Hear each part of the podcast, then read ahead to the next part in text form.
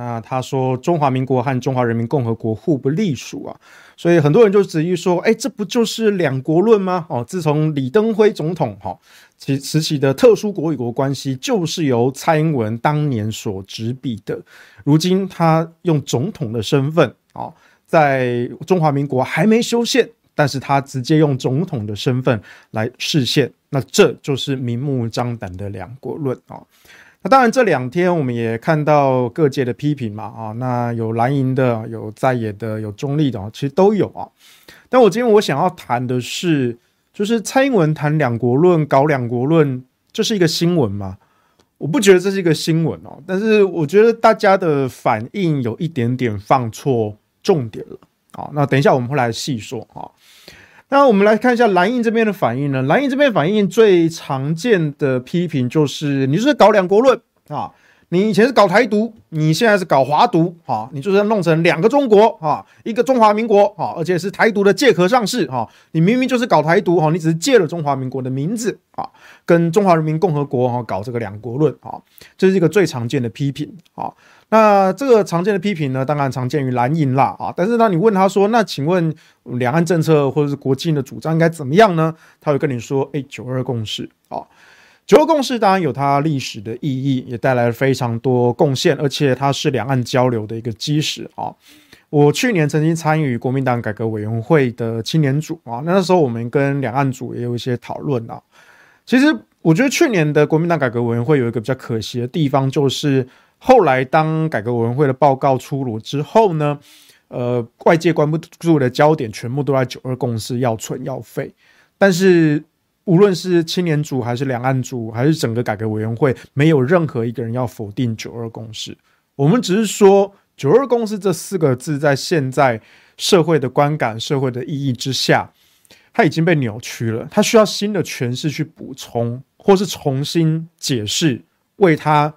证明还他清白啊，这件事情啊，但是我觉得很可惜的时候，那个时候就在吵说哦，就是不可以不可以跟动这个九二共识等等的，所以后来啊，当时的江这个党主席江启臣啊，也后来说回到这个原汁原味的九二共识嘛，包括在这一次的党主席选举之中，他也再度的强调回到原汁原味的九二共识。但我一直不太能够理解的就是哈，在二零一五年起，那个时候我帮洪秀柱竞选总统嘛，啊。呃，老实说了，我告诉你啊，这个我踏入政治圈的大半生涯以来啊，我很多时候都是在对抗国民党的哈。就你不要以为说，哎，我好像帮洪秀柱选总统，我是不是帮国民党？没有，其实大多数时间我是在跟国民党对干的啊。我当时其实非常不能够理解一件事情，就是。一堆国民党哈的人士整天跟我讲九二共识，可是我后来我当时根本不知道什么叫九二共识，也是经过密集的 轰炸之后呢，我从来中来理解什么叫做九二共识，什么叫做一中各表等等的，然后我就惊赫然的发现哈，非常让我惊讶的就是，我发现很多国民党人自己也不知道什么叫九二共识啊，他们自己都不知道啊，因为九二共识从头到尾它就是一个刻意性模糊的政治术语啊。他是两千年的时候，舒淇老师为了即将上台的扁政府哈，为了不要让两岸的关系直接的撕裂，所以他就想了一个方法，把这个两岸的这个现况哈，一中各表哈。那当然，我们这边不喜欢一中，对岸不喜欢各表哈。那舒淇老师就想一个，那就是九二共识吧啊，就是以一九九二年的这个会谈啊，这个为基本啊。那双方呢，我们就有一个默契啊，我们有个共识。就是双方用口头表述一个中国的内涵，啊，那我不跟你去争到底是哪个中国，或是我在国际上我各自的去表示，好，那当然中华民国这边我们在国际上的表述一个中国当然就是中华民国，那老共那边呢，那他们要怎么表不关我们的事情啊，这叫一中各表，这是台湾这边的诠释。那大陆那边诠释呢，因为毕竟我们也必须承认，这这几十年来在国际上啊，我们提到中国。世界上绝大多数的国家所认定的中国，那当然是中华人民共和国啊，这是一个国际的现实。所以对于老共来说，他们不需要去争一个中国的内涵啊，对不对？他跟那么多的国家建交，本来他们承认的一个中国是中华人民共和国，但这不代表中华民国被灭亡了，中华民国仍然存续至今啊。所以在两岸互相见面、面对面对谈的时候啊，两岸交流之间互不称国与国，大陆的官员在我们面前是不能够自称中华人民共和国。同样的，我们的官员在对岸的面前，我们也不讲中华民国，我们就讲台湾政府、大陆政府啊，或是台北跟北京这样子的。那这中间当然有很多的眉眉角角，那你说哪边是什么对等啊、尊严啊什么的，这都可以玩很多很多的文字游戏。但这不是我今天要讲的事情啊。我那时候是非常困惑，就是说九二共识这件事情，它其实就是双方。有共识哈，同意用口头去表述一个中国的内涵啊。可是时至今日，九二共识这个东西，它已经你说是被绿营扭曲也好，社会观感发生改变也好啊。事实上，我认为是社会观感。你说它改变是有点奇怪了，因为社会大众从来都没有真正的认识九二共识过，也不需要去认识九二共识。我觉得这是国民党过去呃常年，我不知道他们知不知道，但是我认为这是他们犯的错误之一啊。他们一直想要把九二共识讲清楚，但他们又不实际去把九二共识讲清楚，这是一个很矛盾的一个做法哈。他们希望大家懂得九二共识，可他们自己根本就不懂九二共识，连国民党人自己都不懂。啊，所以你就会看到，其实有一些国民党人呐、连他们口中的九二共识都变成了只有个表没有一中。那我们问一句比较残酷的话，请问这跟蔡英文的特殊国与国关系跟两国论又有什么差别呢？啊，但这也不是我要讲的重点，我只是表达有一个困惑。从这一次蔡英文的国庆文告看起来，哈，其实对于国民党或对于整个蓝营。最大最大的危机就是，除了你心知肚明啊，他其实也没有藏，他就是明摆着，他就是两国论啊。他从当年啊一个陆委会李登辉的心腹啊，到现在他是中华民国的总统，他以总统的身份在没有修宪，他就直接释宪啊，就是中华民国跟中华人民共和国，这就是他的两国论啊。这个不是新闻，但是除了这一点以外，就是除了动机论以外。你去看他今年整篇的国庆文告，哪一点是你可以直接否认的？我觉得国民党要扪心自问这一点。除了两国论以外，整份的文告，包括蔡英文提到的四个坚持，四个坚持，请问他说错了吗？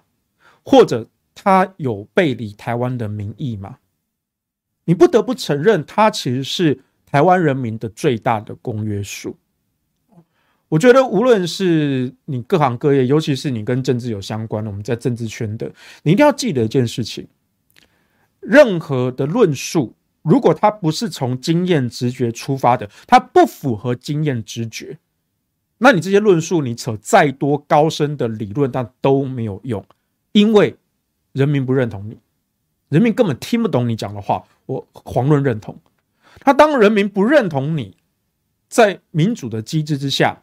你就没有办法被人民赋予信任跟权力，这是关键。事实上，不要说是在民主的机制之下，我们就拿中国大陆的机制，你说它 maybe 专制也好，或者中国特色的民主主义也好，即便在中国大陆的机制之下，如果中国共产党施政啊，他没有顾虑到广大人民的心声，不在意广大人民的民意。他的执政正当性也是会被动摇的，啊，所以这个其实是大家都要放在心里的。只要你今天是一个公众人物，你不管参与政治事务还是公共事务也好，你都要把这件事放在心底。只是它实现的机制不一定是靠投票这种机制。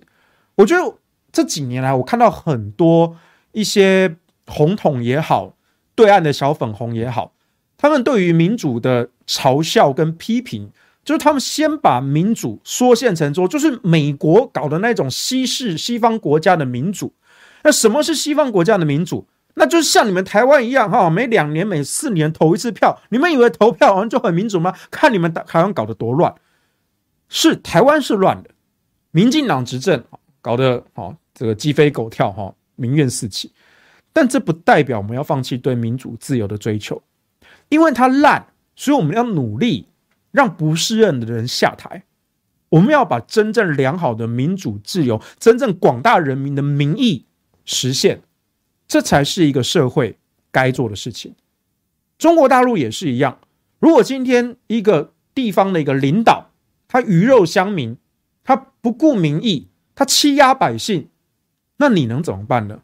当然你可以上访，但如果相关的机制没有办法给你一个监督权力的一个机会，那你只能期待哦，有一天哦，这个中共中央高层哈、哦、突然发现了这个贪腐地方贪腐这个事迹，所以赶快把它撤职查办哈、哦，把它双规双开。但是如果你等不到那一天呢，对不对？所以很多时候我们在讲的是人民的民意这件事情，这个是不分台湾大陆，不分你的社会，不分你的政体的。我希望对岸的朋友这句话也要听进去。不要再把说哦，这边有一些人讲民主、讲自由，就马上跟美国扣上帽子。哈，你看你们都是被哦美国这种西方国家西式的思想所洗脑，对不对？民主就是投投票嘛，对不对？啊，你们投票投出来，国家那么乱，对不对？社会那么动乱，你们有什么好得意的、好炫耀的？哦，你看我们中国大陆哈、哦，带领这么多人脱贫，我们的经济实力、军事实力，但那不是民主的全貌。民主包含了非常非常多的面貌，非常多的元素。随便讲几个，民主不是只有投票而已，民主还包含每一天每一刻你的言论自由、你的新闻自由、你的集会结社自由等等的。而这些自由是用来做什么的？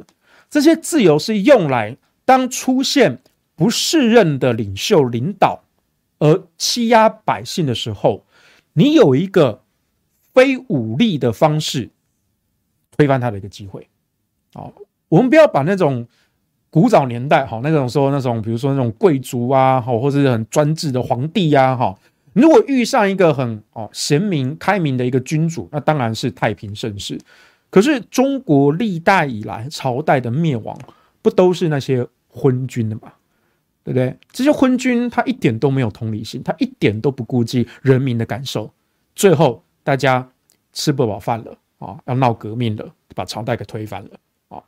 但是以近代，近代随着科技的发展、武器的发展啊，你就看到，其实，在现在这个二十一世纪这个年代，你要谈武装革命，那请问这个这些生命的牺牲、这些流的这些血，是谁要去负担？哦，我们不是鼓吹暴力，我自己做公共公民运动、做公共参与，我向来主张的是和平的一个手段。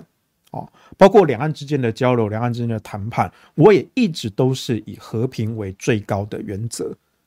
但这个原则是凌驾于你统独的意识形态的，这是我们之所以在这边奋斗至今的一个缘故。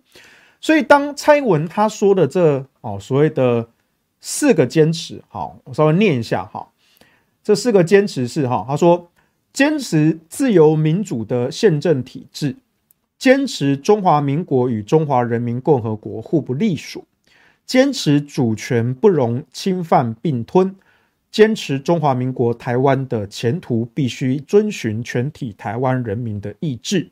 好，我们这边先不去争论所谓的两国论的对与错啊，你当然可以搬出哦宪法也好啊，或是两岸之间的一些哦规范也好，但我今天要谈都不是这个。我就问一个最经验直觉的，请问这四点是不是台湾人民的最大公约数？在绝大多数人的眼中，大家是分不清楚国家跟政府的差别的，对吧？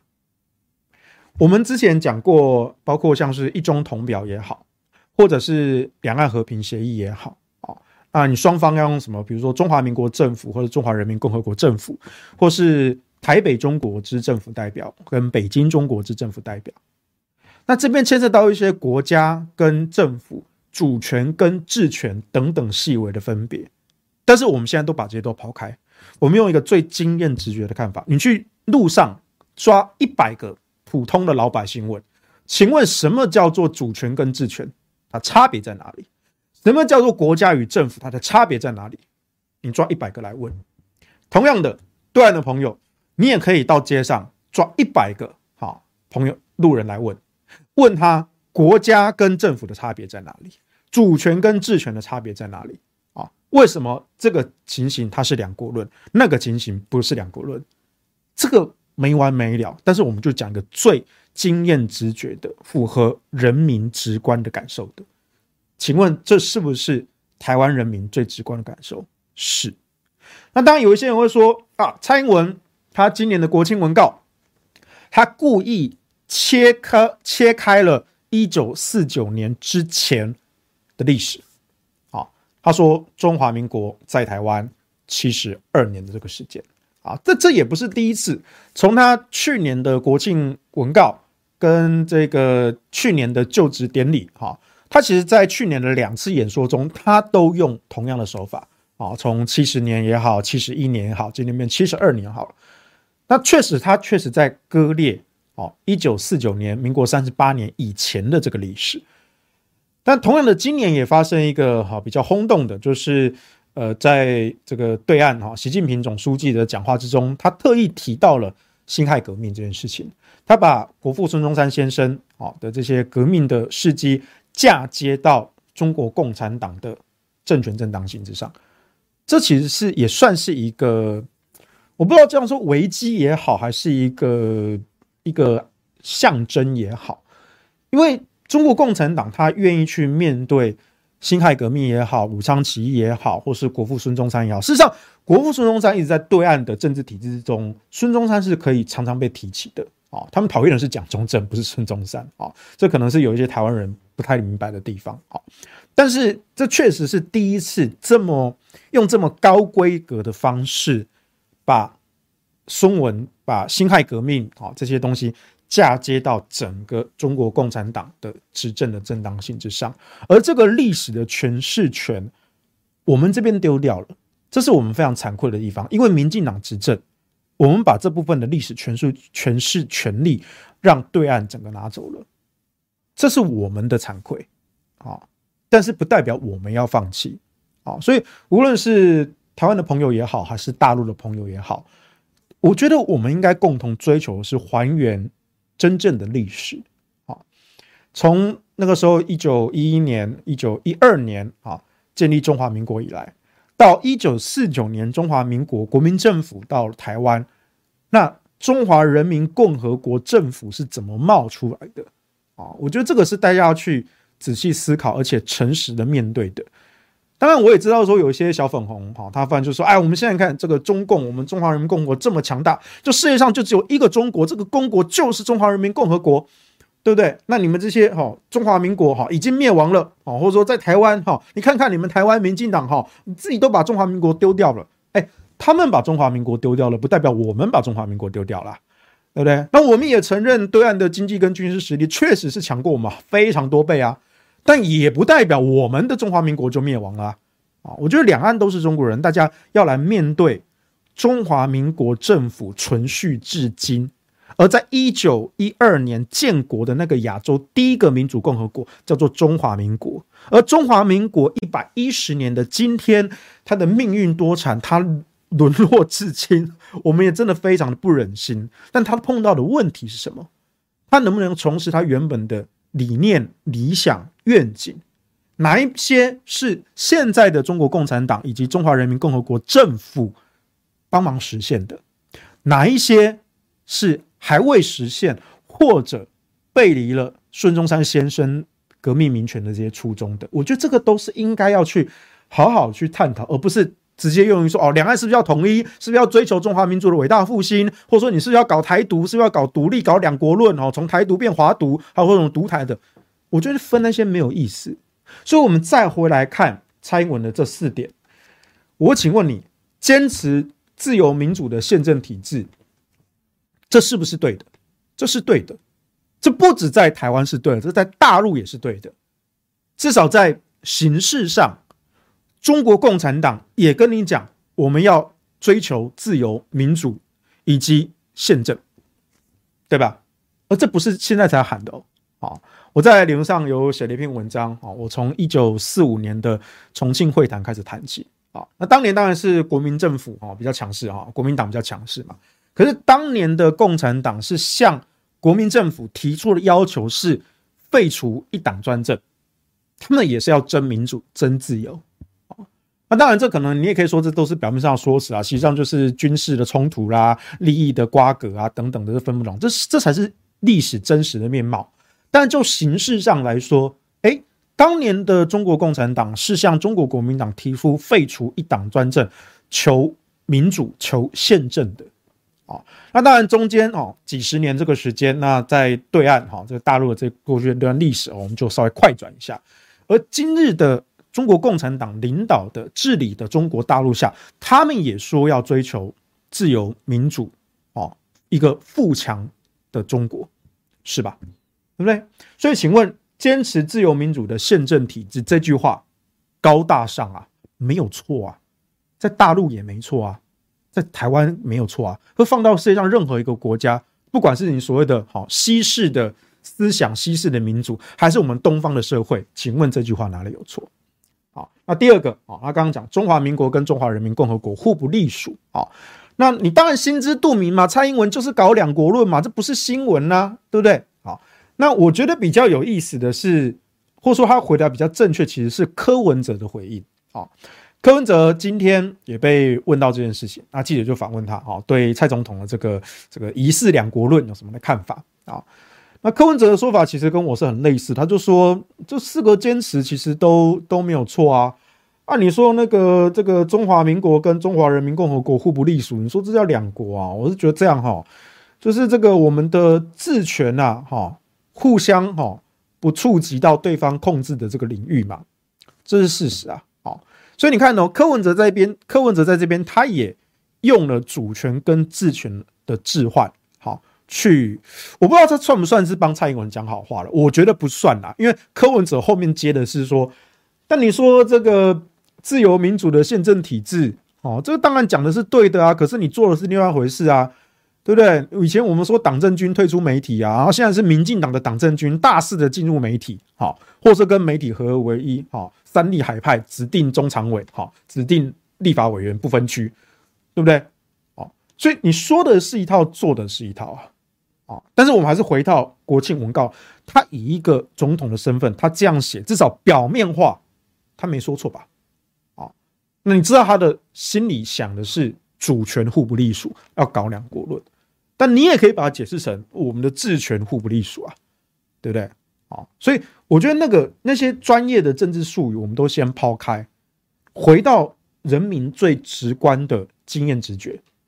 请问中华民国跟中华人民共和国是不是互不隶属？我没有要你去分什么国家跟政府，我就问你一个非常直观的，你直觉想的是还是否？Yes or no？我相信是 yes。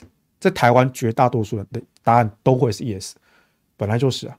事实上，如果你就国际上来说，一个第三方国家好了啊、哦，那他他可以跟中华民国跟中华人民共和国都没有邦交，好、哦、都没有哦，完全没有瓜葛。或者你去随便问一个外国人，你就问他，请问中华民国跟中华人民共和国这是不是两个国家？他一定跟你说是啊，只是这两个国家比较特别，你同一时间只能跟其中一个中国建交啊啊，不知道是哪一个中国，你自己选。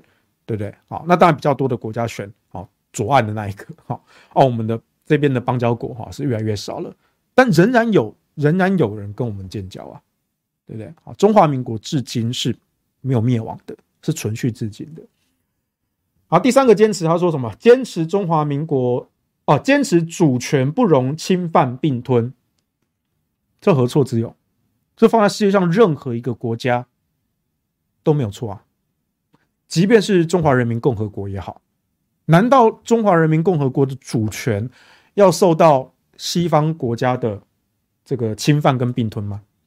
我们回想一下，当年八国联军，对不对？我们受尽这些西方强权的欺凌，对不对？我们当然不希望中国的主权遭受侵犯、遭受并吞，但同样的，今天。我们中华民国，我们自认是正统的中国，在历史上，我们也是一九一二年就建国的亚洲第一个民主共和国，而且存续至今。那是一九四九年才冒出了一个中华民人民共和国政府，他们宣称他们代表中国，所以从那一刻起，变成了两个中国政府，互相宣称有整个中国的主权，主权宣称是重叠的嘛。但是呢，治理的范围啊，这个治权一边治理台湾，一边治理大陆，我们治权没有办法去啊，这个触犯触触触及到对方控制这个区域嘛。但是你说这个主权不容这个侵犯并吞，同样的啊，我们不希望受到西方列强的侵犯并吞主权。同样的，中华民国的主权也不容任何的陆独主义分子来侵犯跟并吞。无论你的经济跟军事实力多么的强大，我们也不能够接受你对中华民国主权的侵犯跟并吞。这个立场是很正当的，因为今天他的身份是中华民国总统。我们先抛开他干的种种狗屁倒灶、毁坏自由民主的事情，我们就拿一个国家领导人的身份来说，他是中华民国的总统，中华民国的主权当然不容侵犯跟并吞。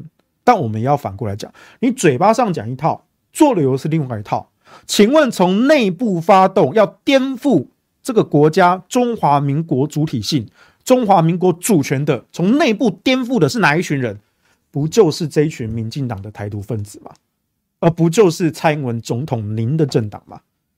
所以这些人才是真正想要侵犯我国主权的人，以及对岸那一群中共的鹰派以及民间的小粉红，他们整天巴不得尽早消灭中华民国，这样子中华人民共和国就可以取得完整的正当性。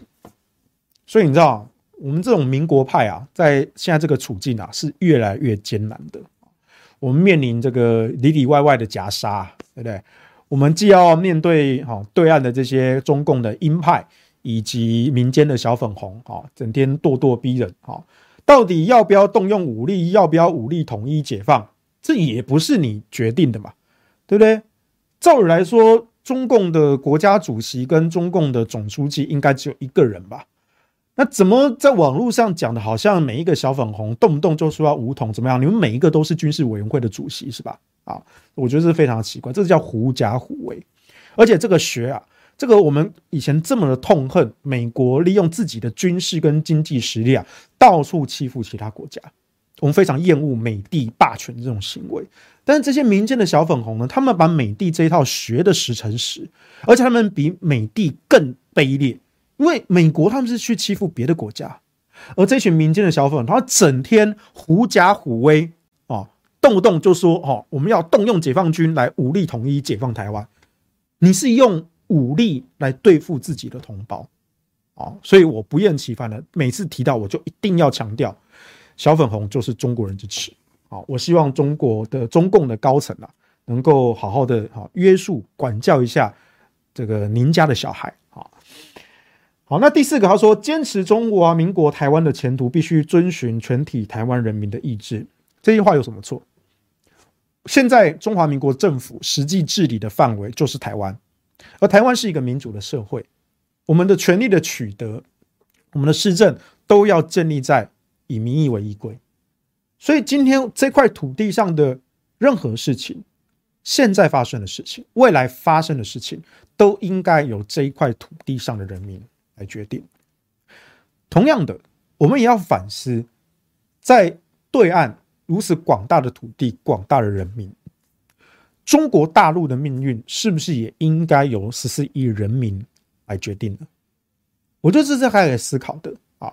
当然，如果未来啊，如果两岸真的统一，那确实包括台湾、包括大陆，那整个中国确实要由全体的中国人去决定这个国家的命运的未来。但是现在两方就是治权，至少治权互不隶属啊。当然，蔡总统心中想的是主权啊。但我们这边讲治权互不隶属的情况下，那台湾这块土地，台湾未来的发展就是由这块土地上的人民两千三百万人去决定。那中国大陆这块土地，那是由十四亿的大陆人民去决定，这也很正常，这也很正常。我再度强调，无论今天你的社会、你的政权的形式是所谓的民主还是所谓的专制啊，你还要分什么东方跟西方的民主？我觉得不用这样分。无论是民主还是专制，你都是要以人民为依归啊。那由全体人民来决定国家的命运、国家的未来，这何错之有？所以，其实我觉得很多蓝营哦，看到他们只看到第二条哈，那个中华民国跟中华人民共和国那一条。然后就大骂，哈，你不应该搞两国论啊，蔡总统，你这样是违法违宪啊。然后呢，就是我我觉得很无聊的一件事情，就是这么多年了，国民党每一次遇到民进党想要偷渡这些台独的思想的时候，对，他当然违法，他当然违宪，我们也都知道。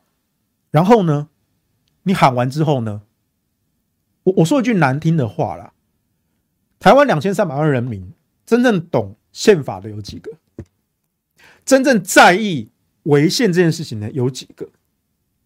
我觉得这是一个，这是这是一个很残酷的问题。我很不希望看到这种情况，因为我是很注重法治的人。但我要承认，在台湾社会有多少人跟我们一样重视法治、重视民主、重视自由？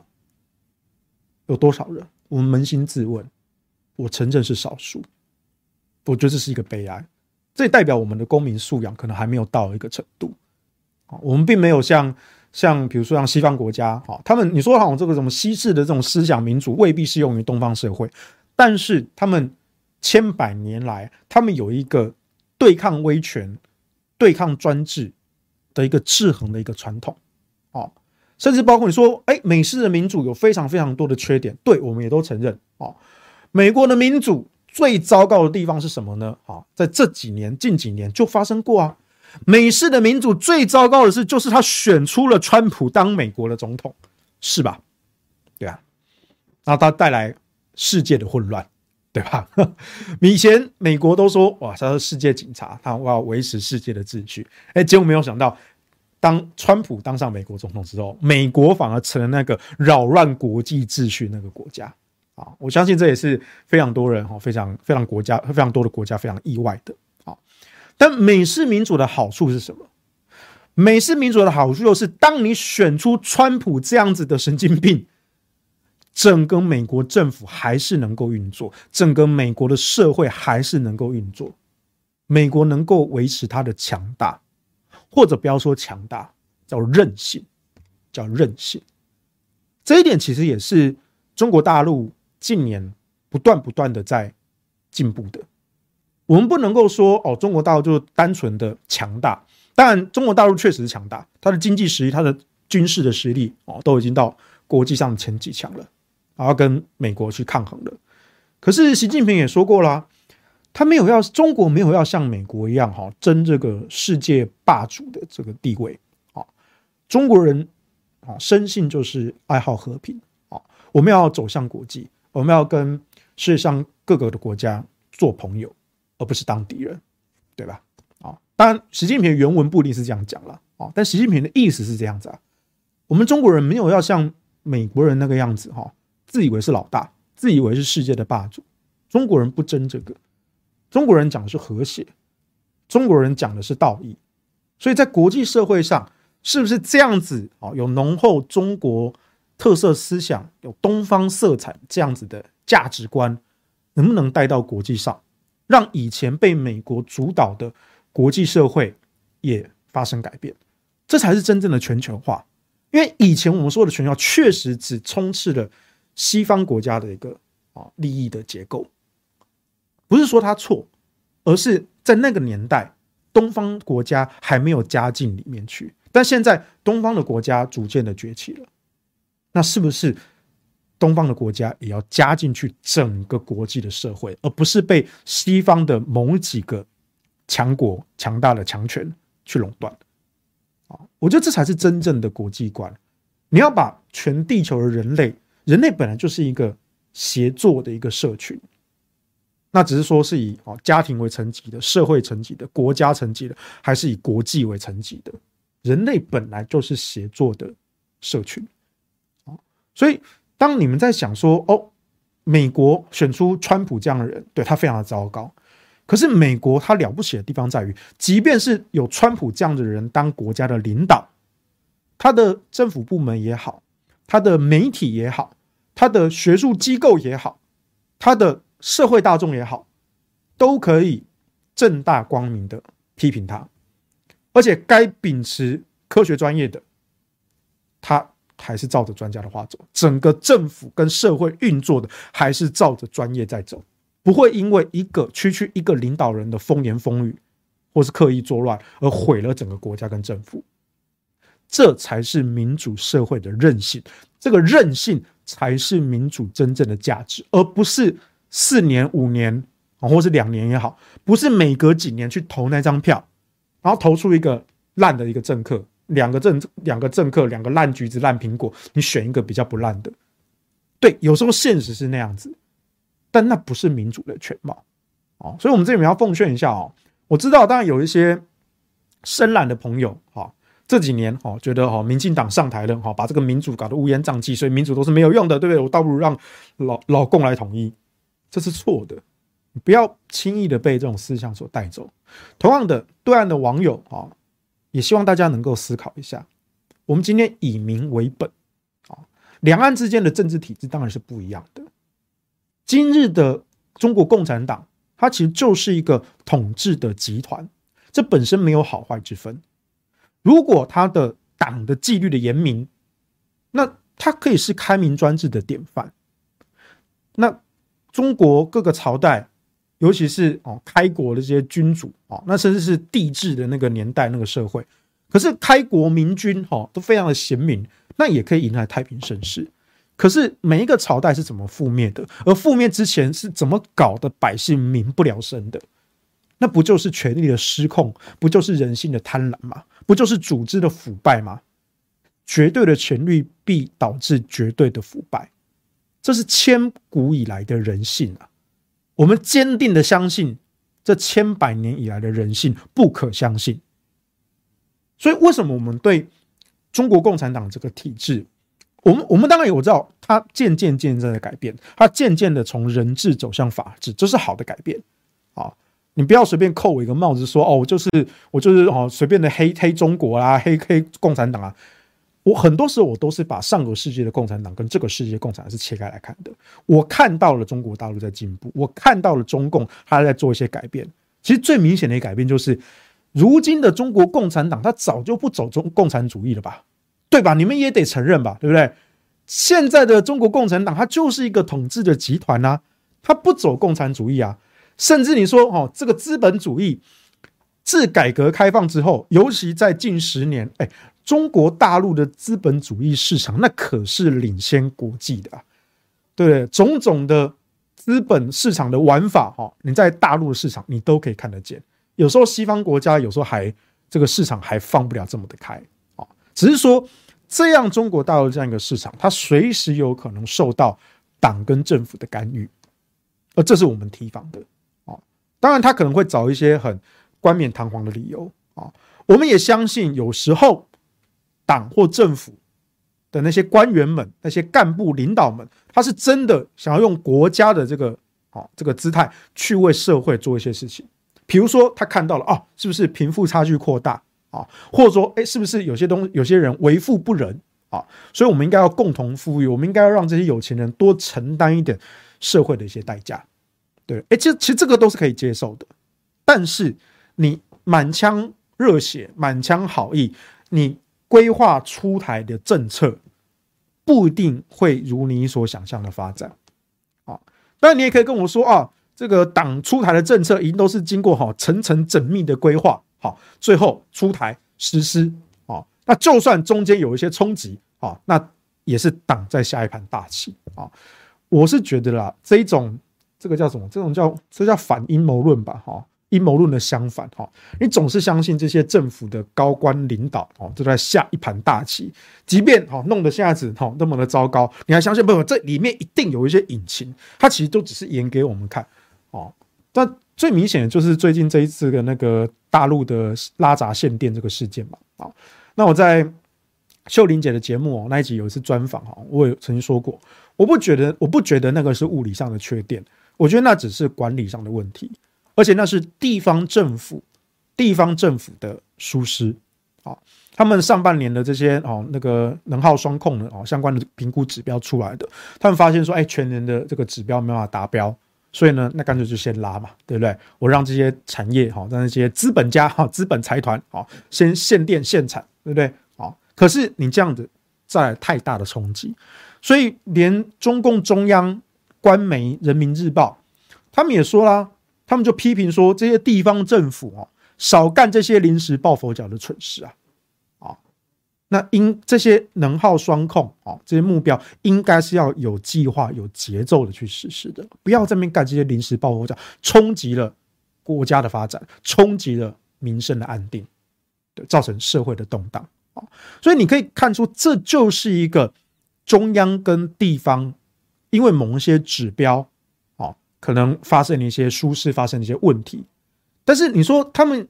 以地方政府的角色来说，他们也是遵循这些指标啊。你中央丢给我这个指标，我就要去达到啊。那我达不到，我就是想办法去解决嘛。那但是他们可能思虑不周，他们有考虑到造成这些冲击嘛。人一旦多了，变成一个群体了，事情的发展就会变得复杂。很多时候，你真的是百分之百的好意所出台的一些政策，未必能够完美的实现。我觉得这个要大家接受这件事情啊。所以有时候你说这些。西方国家民主社会哦，你看他们整天哦，这个两党制、多党制吵来吵去，乱乱乱乱。可是乱中有序啊，而且这个乱，它本来就是它牺牲了一部分的效率，可是它换来权力的制衡，至少不会发生一个极端的情形啊。所以我觉得这是东方跟西方必须要互相借鉴、互相学习的。你没有必要说哦，因为这是西方的思想、西方的价值观、西方的体制，你就全部都一律的舍弃。好，我大清自有国情在此。哈，现在都已经是二十一世纪了，不要再跟我大清帝国了啊！不要跟我说中国有中国的玩法。哈，中国无论是哪一个中国，中国总有一天要走向国际，走向世界。那既然如此，你就要学习跟国际社会打交道这些规矩。台湾也是一样，台湾也是一样。我们这几年，我们整天讲抗中保台，整天讲哦中华民国台湾，整天讲台湾主体性。可是我们也可以去检讨我们的政府，哈，民进党执政，我们的政府，他的所作所为，其实都是在把台湾隔绝于国际。这是我们可以去检讨的，我们可以去批评的，而且我们是可以努力的用我们的选票把这些人给踢下台的，对吧？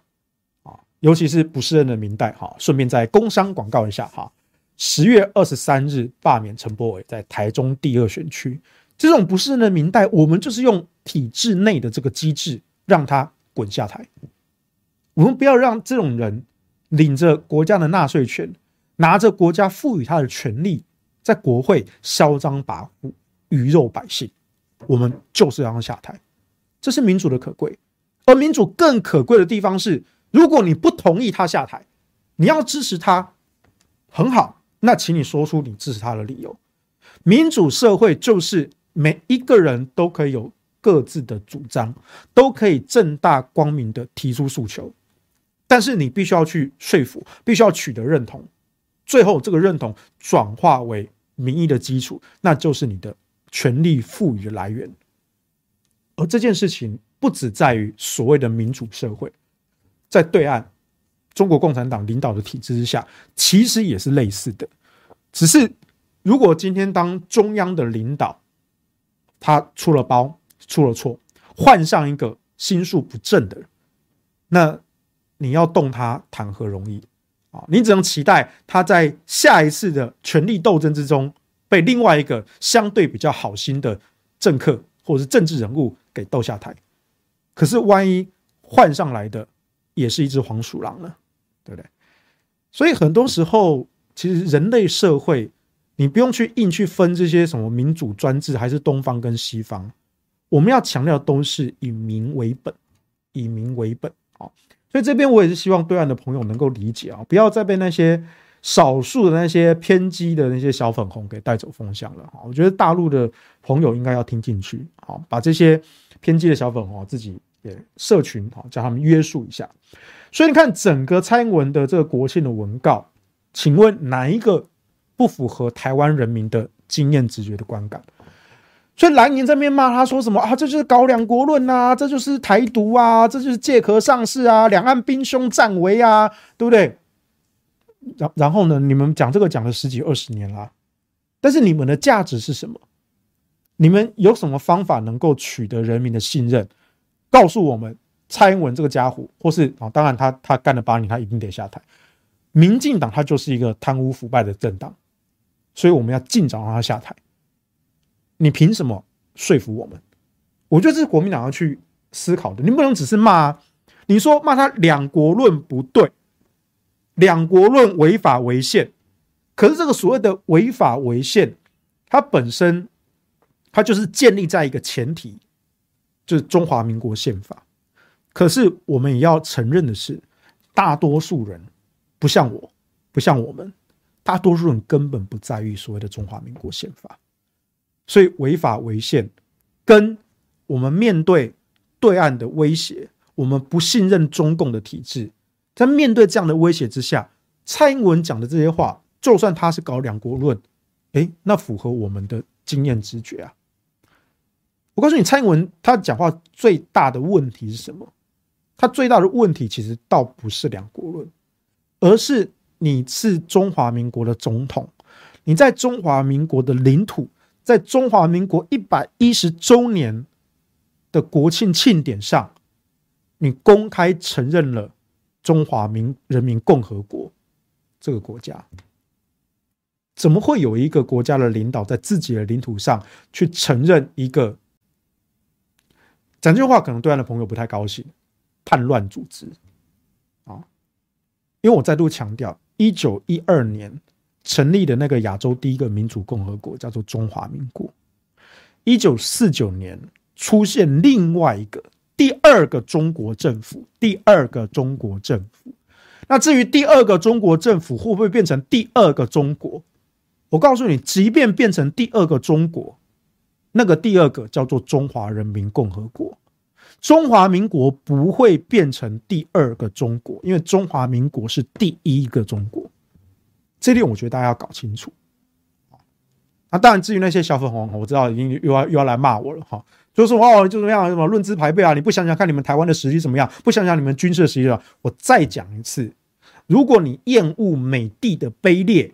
你就你就不要比他更低贱，美帝是去欺负别的国别的国家，你们是用狐假虎威的动用武力来欺压自己的同胞，啊，所以我觉得这个历史我们还是要把它理清楚啊。还有对岸，当然我知道他们现在的经济也好，民生也好啊，政治都非常坚固。我也去过对岸旅游啊，啊，我也很开心，认识对岸的一些朋友，我觉得都非常好，确实。对岸有一些一线的城市，那早就超过我们的什么台台北，不知道多少年了。整个经济的建设，哈，一些基础建设什么的。但是民生主义它当然是重要的，民族主义也当然是重要的。但为什么孙中山他提出的三民主义讲的是民族、民权、民生？他为什么把它分成三个重大的问题？这三个问题都很重大，都非常的重要。可它是三个。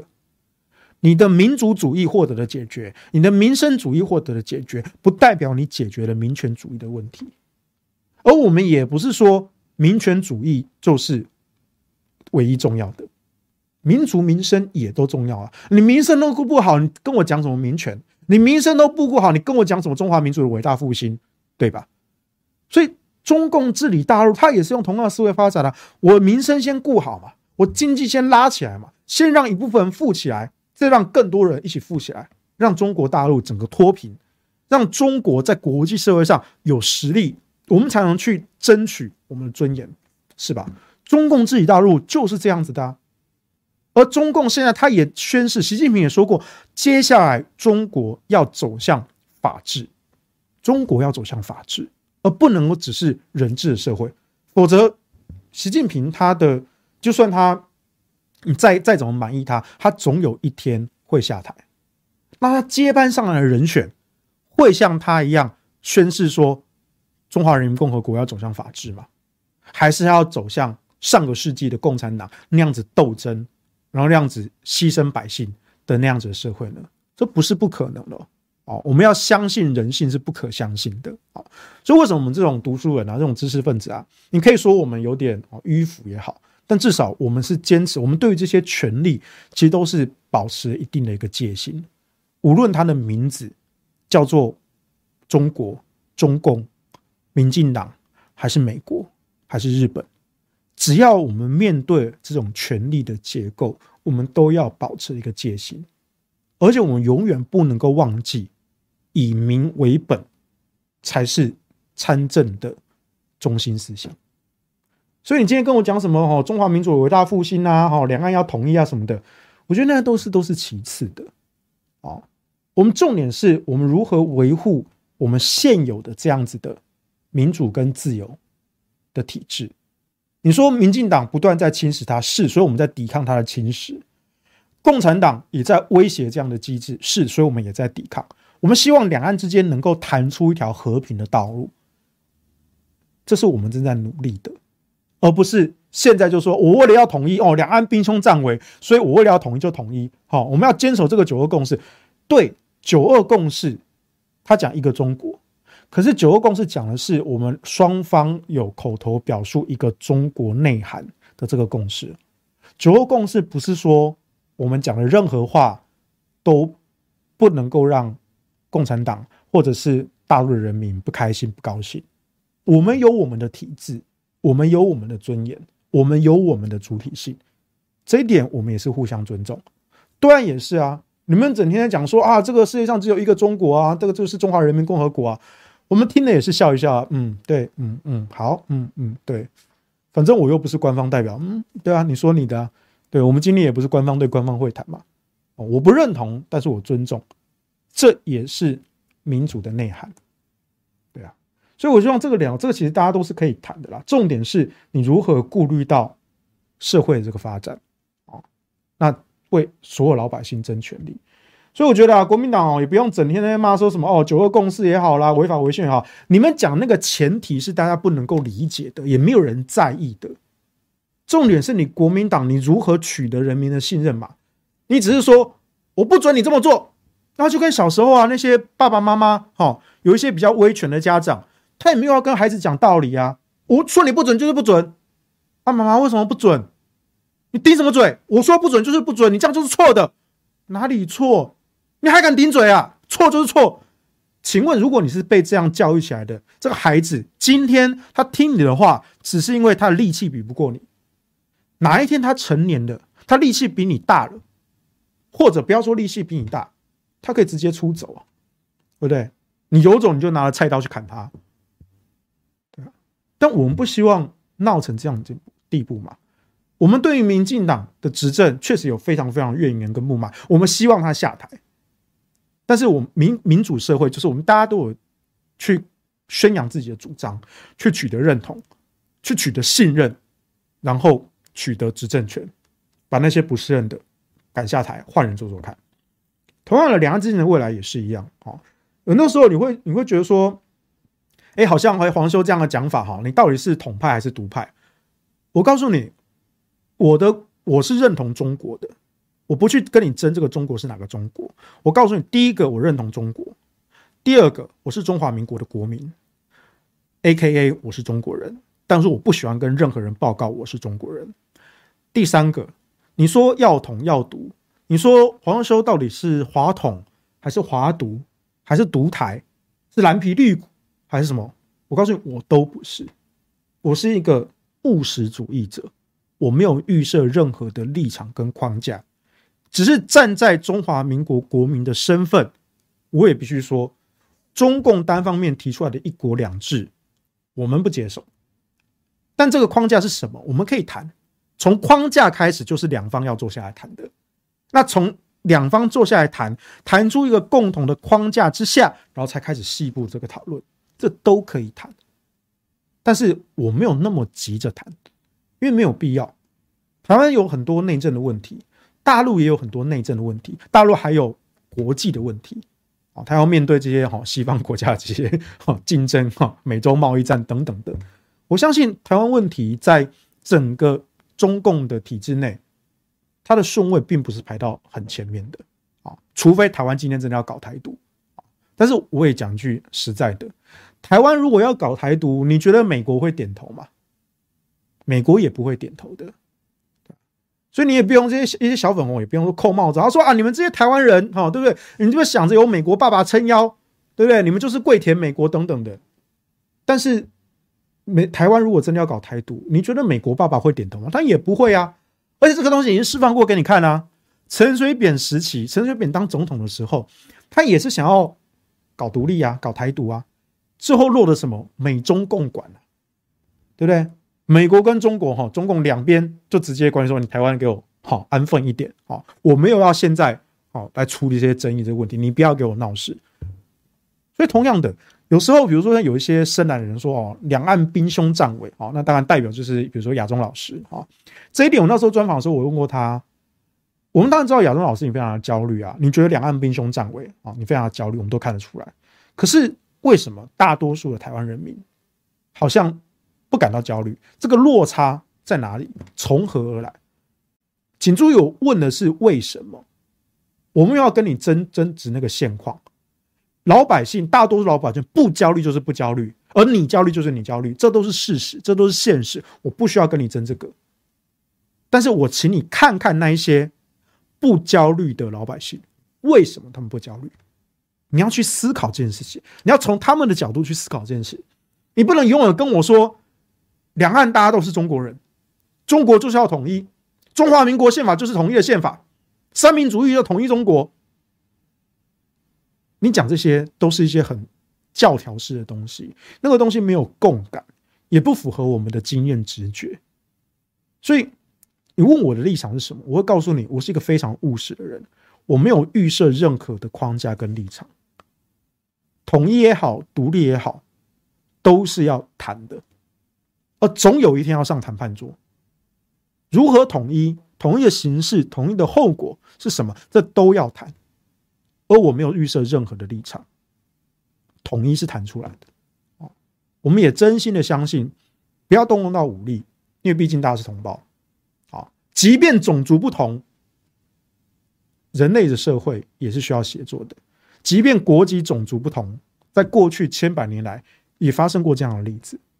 你也可以选择双方交战，可是战争的开始跟结束都有一个时间，都有一个理由，而最终最终，除非是灭族式的歼灭战，在历史上不是说没有发生过，但是非常非常的罕见。大多数的战争都有一个停损点，而这个停损点在哪里，也是谈出来的。他谈的是交战双方的利益。所以重点是什么是台湾人民的利益？什么是大陆人民的利益？台湾人民的利益跟大陆人民利益只建立在所谓的统一、中华民族的伟大复兴这些虚无缥缈的口号上吗？我不觉得，我不觉得，我不是一个民族主义者啊，我甚至不算是一个民族主义者。民主 （democracy），我并没有完全的相信民主。